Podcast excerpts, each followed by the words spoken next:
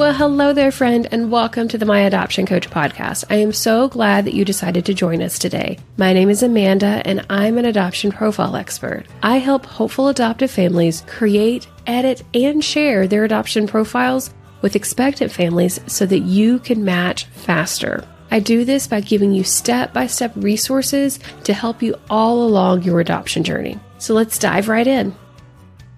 Are you considering adopting from foster care and curious what the process is like? Do you really wish you could learn from someone that has gone before you? Well, on today's show, we are talking with Laura from the Mama Systems, who happens to be a mother of 10 kiddos, some of them through biological means and others that were adopted from the state of Texas through foster care. If you haven't yet subscribed to this podcast, please click the little three dots in the top right hand corner if you're listening to this on Apple and click follow the show. That's going to allow you to be notified each week when I release new episodes.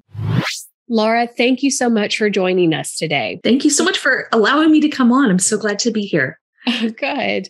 Would you share a little bit more about your background and, and who you are with our audience? Yeah. So I am a mama and we have 10 kiddos and kind of through our process of adoption and fostering and all of that, um, it kind of got crazy there for a little bit. And so in that, needing to get out of survival mode and knowing that we couldn't remain in chaos forever, um, I searched everywhere for systems to put in place and nobody really fit our family. We were either too big or we homeschooled when others went to public school, or we had too many therapy appointments or whatever our oddness was we didn't fit whatever they had. And so I finally was like, I, we've got to figure something out for ourselves. And so um, I created a process that I walked myself through of just figuring out what's important to us and what's not important to us and how to prioritize those things. And so now I get to do that with other moms and help them prioritize the things that matter to them. And um, I run a business called Mama Systems, and that's what we do. We walk them through a process that helps them put systems in their home so they can have more peaceful lives. And I can tell you, as as a mom myself, that is always something we're striving for um, in our house, especially as a, you know a working mom of basically you know kind of two two balls in the air plus the kids and the dogs and the husband and the, all the things, right? So yes, I love that. I love that you really took charge of your life in that manner. You you touched on something there that I thought was you know why we wanted to have you on the show today is that you are a mom of kind of many hats as it relates to how children came to your family as well. So you have some biological children, you have some children through foster care and adoption. So I'd love if you would take just a moment to tell us a little bit about your adoption story so that we can really dig in and get to know you a little bit better. Yeah, absolutely. So we after our third biological child, my husband said, you know what, we really, if we're going to adopt, we need to go ahead and pull this trigger because I don't know if we have another one, if I'm going to be able to adopt any, uh, which is kind of humorous now that we have 10. He was worried about having four. four feels like a cakewalk at the moment.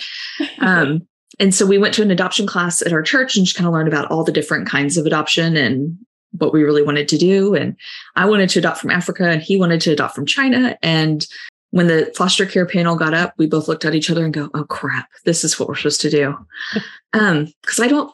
Not many people want to adopt from the foster care system. You know how broken your heart's going to get along the way, and so we weren't really that enthusiastic about it. But we knew that's what we were supposed to be doing, and so we we pursued it. And we had Andrew in our home a couple months later, and he is precious and wonderful and amazing. And he was with us from birth from like he came straight to the hospital to our house and then went back to his mom at eight months. And she had done all the things that she was supposed to do and, you know, checked all the boxes. And we subsequently had two more kids and she subsequently had two more kids. And we, oh, wow. Moved, we had moved to Seattle and um, she had moved to Louisiana. And so it was just very like, we're never going to have him in our home again. Right. So even if they're taken away again, he's not coming back to us because we're not both in Texas. And just how I, I don't know if, if you're a person of faith or not, but yes, yes. Um, like how the Lord works is so crazy because he brought them back to Texas and um, they were put in a foster home. They were taken away again and put in a foster home here in Texas. And that led us to like, uh, we had kept in touch with them a lot. And I had called the CPS worker to check in a ton and just say like, Hey, how are they? What's going on? And she said, I've never like, it took a whole year for her to call me back. And she's like, I've never had a family call and check on foster kids before. What's your deal? Like, what's wrong? what's wrong with you? And I was like, well, like I love these kids. I want right. to know about them. I care about them. And so finally, I think she kind of realized that I was like a genuine concerned citizen, right? And so yeah. she started sharing with me more about their struggles at the current moment. And mm-hmm. they wanted to put them in um, a group home, and there were three, two, and one at the time. Oh, and wow. so we are like, oh gosh, we can't do that. You can't have them in a group home. We'll we'll adopt them. Like, what do we need to do? And so we actually started the whole foster care process up in Seattle. Oh wow. Um, got trained up there, and then we got to the home study part, and they're basically like, yeah, it's going to be too many young children under one roof and we don't want to take on that responsibility. So we're like, well, fine, we'll do private adoption up there. So we did that whole process. Um, and mom had said like, Hey, I would love for you to take them. And that was wonderful just to have that, that verbal blessing. Yeah. The verbal yeah. blessing. Um, and so we did. we just kept trying up there. We tried several different ways. We hired attorneys. We hired like just had so many people up there fighting for us. But the ICPC is that right? Yes, ICPC. Yes. Uh-huh. Yeah, interstate. Every time I'm like, what am I saying? yes, the ICPC rules of like interstate compact of like transferring children from state to state. They mm-hmm. basically just said you have to get through us, and we're not going to give you a yes. And so it came down to like, hey, you either have to move back or you have to give up on these kids. And so we're like, well, we're moving back. We're not giving up. Yeah. Um, so we moved back to Dallas and re- redid foster training again. So wow. it's like our, our fifth go around of foster care training. And they ended up um, coming a few months later. Um, they were actually placed with us on Andrew's fourth birthday. And yeah, so they were with us for about a year and then we adopted and it's, they've been a part of our family ever since. Um, wow. Yeah. What is a story of um, just hope and resilience that you and your family really exhibited throughout that entire process?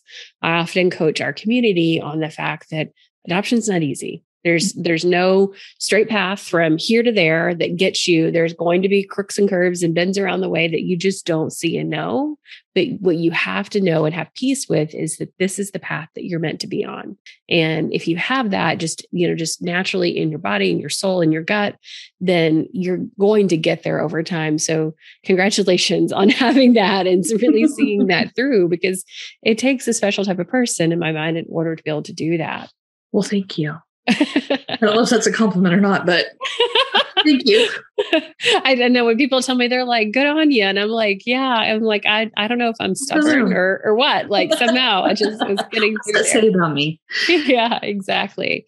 So um, you touched a little bit on the fact that one, you've you've got 10 kiddos and you have, you know, obviously some that are biological and some that are adopted. Um, I do get that question a lot in our community around, you know, kind of the differences and are there any and all of those types of things. Do you mind just to touch on that for a moment of of what that's like in your family? Um, as long as you're ready for me to be really honest and absolutely. Um, Absolutely. It's the only way we I don't get any hate mail. no. we just do that. Okay. it's it's different. Um, and a, a, little bit more about our three. They all have fetal alcohol spectrum disorder, and that's kind of has a whole host of comorbidities with it. So, uh, mental issues, emotional issues, physical issues, um, intellectual issues, and so they're pretty, they're very high needs, is kind of the bottom line here. Um, so they're just really hard. And I don't know how much of my experience with having a, adopted kiddos and bio kiddos, how much of that is, um, I don't want to say tainted, but that's what the, what's Has, the better word? Yeah. Or it's different because of that experience. It's different because of that experience. Yeah. That's a much nicer way to put it, huh? um, so I'm not sure, I can't really decipher between the two. Right. In that way. But I do know that I could have the very same experience with one of my biological children and one of with my um, adopted kiddos. And not necessarily like what comes out of my mouth or how I physically respond, but just like my thoughts and my like frustration level and everything is so different. Mm. Um, and just that attachment piece of like them being my child, like having come out of my body, mm. um, is is really big. It's yeah. really big. And it's kind of a scary thing to say because I don't think anybody wants to say it because nobody's ever said that to me. Like nobody told us that on our journey. And like I want to be honest with people about it. And I don't I would not change a thing about it. Right. But I wish somebody would have been like, oh, it's gonna be different. Like there's different feelings and there's different different thoughts behind everything. And um yeah, so I wish somebody was honest with me. And at the same time, I don't feel like that should deter anybody from like it's okay yeah. that you don't feel the same way. It's okay that you don't like that you respond a little differently. And I mean, I, I don't know. And just get the journey of getting to it's okay has been yeah. quite a journey for me. So that that is true. It I'd love to know like did you know about these diagnoses before these children came into your home? Not at all. what um, was the process of figuring that out and how did you how did you get there? Yeah, so we knew um, that bio parents had lower IQs. Like we were aware of that. Um, but then with all the stuff with them, I was like, oh, it's all trauma. Like we've we had learned so much about trauma and so much about attachment that it was kind of what was given to us on a platter was they're acting this way because of trauma. And once we kind of not fix that, but once we kind of heal that by making them feel safe, then everything's going to be great. And you're going to have this attachment and you're going to they're going to catch up developmentally and um you know so you'll be in therapies for the first couple years but after that everything's going to be fine and we kept waiting for that magical it, it felt like just over and over again we heard like about two years you stay consistent you do this this will happen. And that never happened. And we kept waiting and waiting and um, we finally did evaluations and matthew had had a seizure and the mm-hmm. neurologist was like yeah well they're really um, his processing speed is really low. And i was like what does that mean? Like I, I just had no concept of any special needs at all. And so he was explaining to me what IDD was, which is intellectual and developmental delay. Okay. Which, for those who don't know, it is it's the new PC term for mental retardation. Okay. Um, I had no had no hat to hang that on whenever he told me that, and so yeah. when I looked that up, I was like, oh, okay. Now I I kind of have a category to put this whole thing in. I didn't. Mm-hmm. I just mm-hmm. didn't know. Yeah. Um, it wasn't until one of our occupational therapists mentioned something about FASD that I was like, oh, that's a possibility. I'd never, yeah. Like in training, they didn't tell us much about it. They maybe spent a 30 minute session on it. And they did not tell us, however, that um, it could get worse over the years and things could could really escalate and this could be a lifelong thing and it's legit brain damage it's not like something that they heal from after two years it's something that stays with them forever and so um it i mean it's just been quite the journey it's been tricky to get diagnoses because there's not that many clinics and there's not that many doctors who are willing to diagnose it. And mm.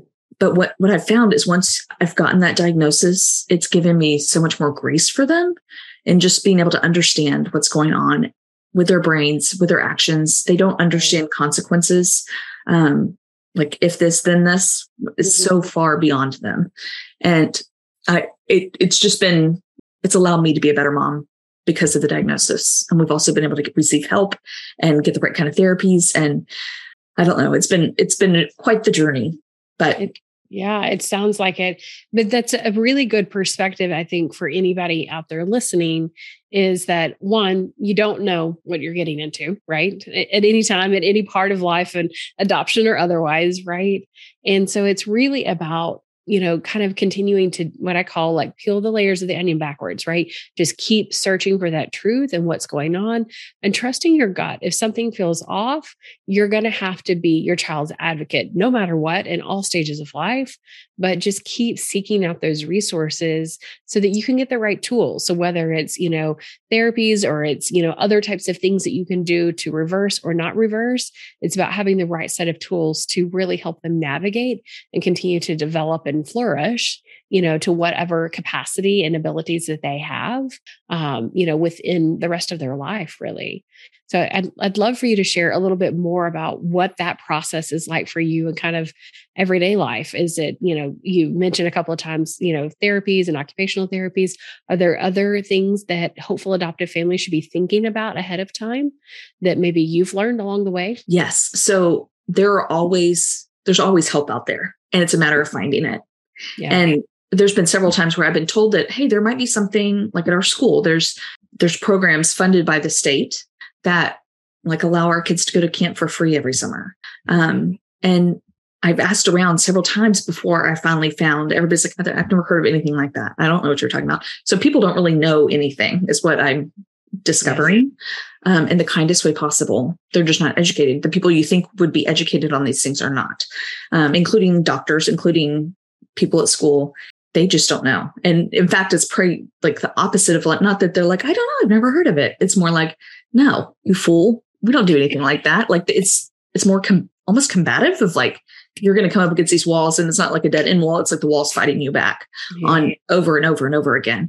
Um, and maybe that's not everybody's journey but that's how it has been for us of just trying to advocate for them and me having to go in and educate doctors and me having to go in and educate educators to say like hey this is how they learn best this is what this disease is or this is what this disability is and this is how you're going to help them learn best um, I wasn't expecting that. I wasn't expecting to have to become such an advocate for FASD when we adopted. So, yeah. yeah. Uh, wow. I mean, again, that t- just shows resilience, right? You're you're fighting and being the advocate for your kiddos. I'd love to learn a little bit more about the foster care process in general in Texas. Um, and it sounds like maybe you learned a little bit about it in in Washington as well. My audience and, and myself are primarily familiar with private adoption, mm-hmm. so just a high level overview of how it works in Texas would be super helpful for us. Yes, and I know some things have changed since we have adopted. Um, okay they allowed group homes until we adopted. And I think they saw us and said, okay, no more group homes. We can't do that anymore. Oh, wow. so they stopped that like a year after we adopted. Um, but you go through a, a class, and typically how it works is the government helps fund agencies, and you go through agencies. Um, and so some states don't have that, some states do. And you can also go through CPS here as well. But in that, you go through an agency and do all of their training, all of their courses, have your home study done. And then after all of that's approved and they do the background checks and all of that, then you can get a child placed in your home. So you get on a list of like, hey, I would like a, or we're willing to take a toddler or younger yeah. female.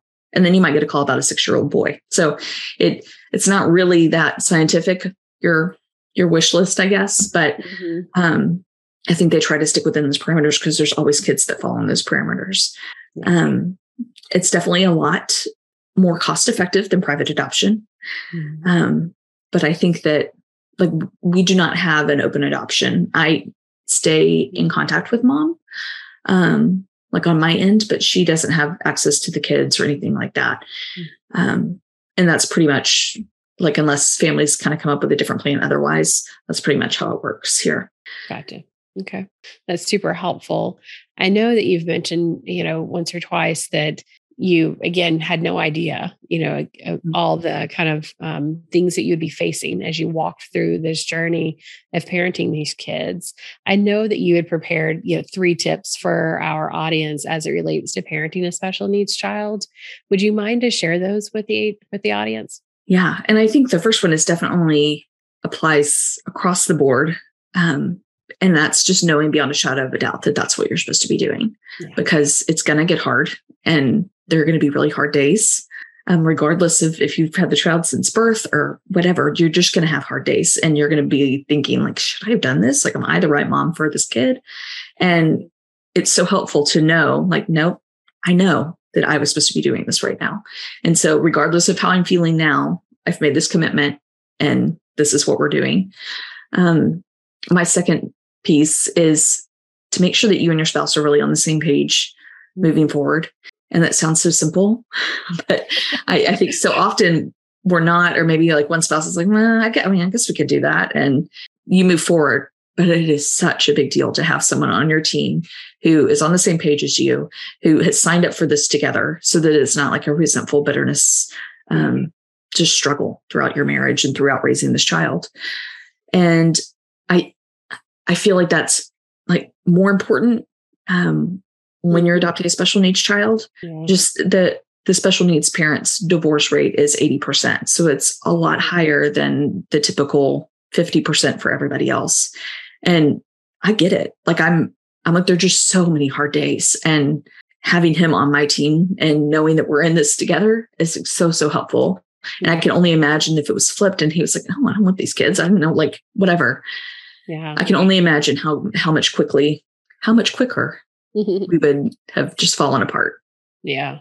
Um yeah and so my last my last little tidbit is just knowing that there's more than attachment.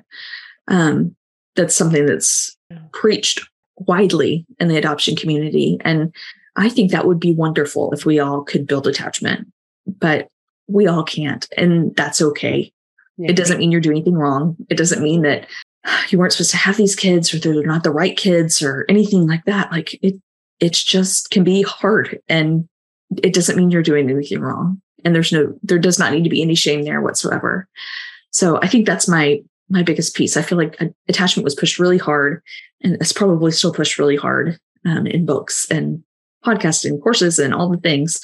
Um, and there's just, especially if you find out later that you have kids that are brain damaged, it's it's just not it's not going to look anything like you thought it was going to look like. Yeah, yeah, and I think those are really valuable tips, and and I think again, you have just a such a rich history and of experience that has been so varied, and you've learned so much. Um, it's been incredibly helpful. Uh, I hope that audiences found it incredibly helpful. I know I have to to learn from you. I, I know at the very beginning of the episode we touched a little bit on the mama systems, and so if you don't mind, I'd love to go back and circle back just to learn a little bit more from you there, because obviously you have got your hands full. You got ten kiddos at home and all super busy. So I'd love if you spend just a minute to talk about kind of, you know, the Mama Systems at an overview perspective, if you will. Yeah, absolutely. Yeah. So Mama Systems is my coaching business, and I get to help moms put systems in place in their homes so they can live more peaceful and intentional lives. Because I find what happens is so many of us just get in the rat race and we're taking kids to school and we're coming home and we're doing dinner and we're doing, we just have all these things and the things that we want to be intentional about, like reading with our kids and spending time with them and going on vacation. So like whatever that is that's important to said mom, that's like pushed way back in the back burner because all of these urgent things. And so once we get these systems in place for the urgent things, they're no longer urgent and we can spend time doing the things that we want to be doing. And so it's so fun. It's such a joy to get to know so many different mamas and and to really help them with those things. So that is awesome. I wish I had found you during COVID. I, I will fully admit I'm still in that kind of post COVID hangover um, in my life of like, what was I doing as a person for me before that? Because I went into that survival mode, right? Of just like yeah. take care of everybody and all the things. And um, actually, I had just started uh, doing like more blogs and more videos, and all of that went way out of the window when I was, you know, full time preschool teacher, full time worker, full time mom, full time wife. You know, all in the the span of a second. It felt like, you know, in my home every day, all day long and then I came out of it and I was like, you know, I just kind of stuck in these patterns and I never really went back to what made me me. So um, I highly encourage folks to reach out. And I even think that there's an opportunity proactively for folks to start thinking about this from the moment that baby comes home and to really think about setting those patterns and those healthy boundaries and relationships from the very beginning. And so I would encourage the audience don't just wait and think, well, you know, once baby comes home and we get kind of sorted and settled and all of those things, I think they should really seek you out in community beforehand so that they have the right tools in their toolbox. Well, I think they should too. um, but also, also, I agree. There's always going to be something that you're like, oh, we'll wait until my husband stops traveling, or we'll wait until whatever. Yeah. And there's always something, and so you kind of miss. I mean, it goes by so fast. People say that all the time, but I'm like, ah, I have a senior now, and what happened? Right? What happened? I don't know. Um, yeah. So just like wishing that I had been more intentional at times, and I don't know. I feel like there could be a lot of regret on the back end of things if we're not intentional with our people now. So, yeah, you're so right. That. Oh, that's awesome. Where can people go to find more about you? Yeah, um, mamasystems.net is my website, and you can find some great tools there. I do, I would love to share with you a self care guide to make sure that mamas are taking care of themselves and really have that piece planned out um, and really have that part implemented. So I'll, I'll share that with you and hopefully you can share it in the show notes and absolutely. Okay Perfect. Yeah, I'll share the show notes. And for those of you in the My Adoption Coach Facebook community, I'll make sure and link it inside there as well so that you can find Laura and get connected. And Laura, thank you so much. You have done uh, one, just a wonderful job of just giving us a glimpse into your world, but two, broadening our horizons and giving us a different set of tools and questions to ask. And I hope also energizing the audience about the possibilities that lie ahead and the fact that ultimately, at the end of the day, you're going to be your child's best advocate and continuing to do that, but also not forgetting to be your own advocate for creating the life that you really want. So I really appreciate your time today, Laura. Ah, thank you for having me. I'm so grateful. thank you. I trust that you found a lot of value in our conversation with Laura today. She touched on a quite a few topics that I think was incredibly helpful. One, just understanding the challenges that can come in the unknowns that happen in the adoption process. The second, learning a little bit more about the foster care adoption process in the state of Texas. Then she gave us three tips for parenting a special needs child that is also adopted. And finally, a reminder of the importance of self care and how when you take care of yourself, you can show up to take care of others better. So if you want to check out Laura, make sure you head on over to mamasystems.net to learn more about her. Remember, anything's possible with the right plan and support, and I'm just an email away. I'll see you soon, friend.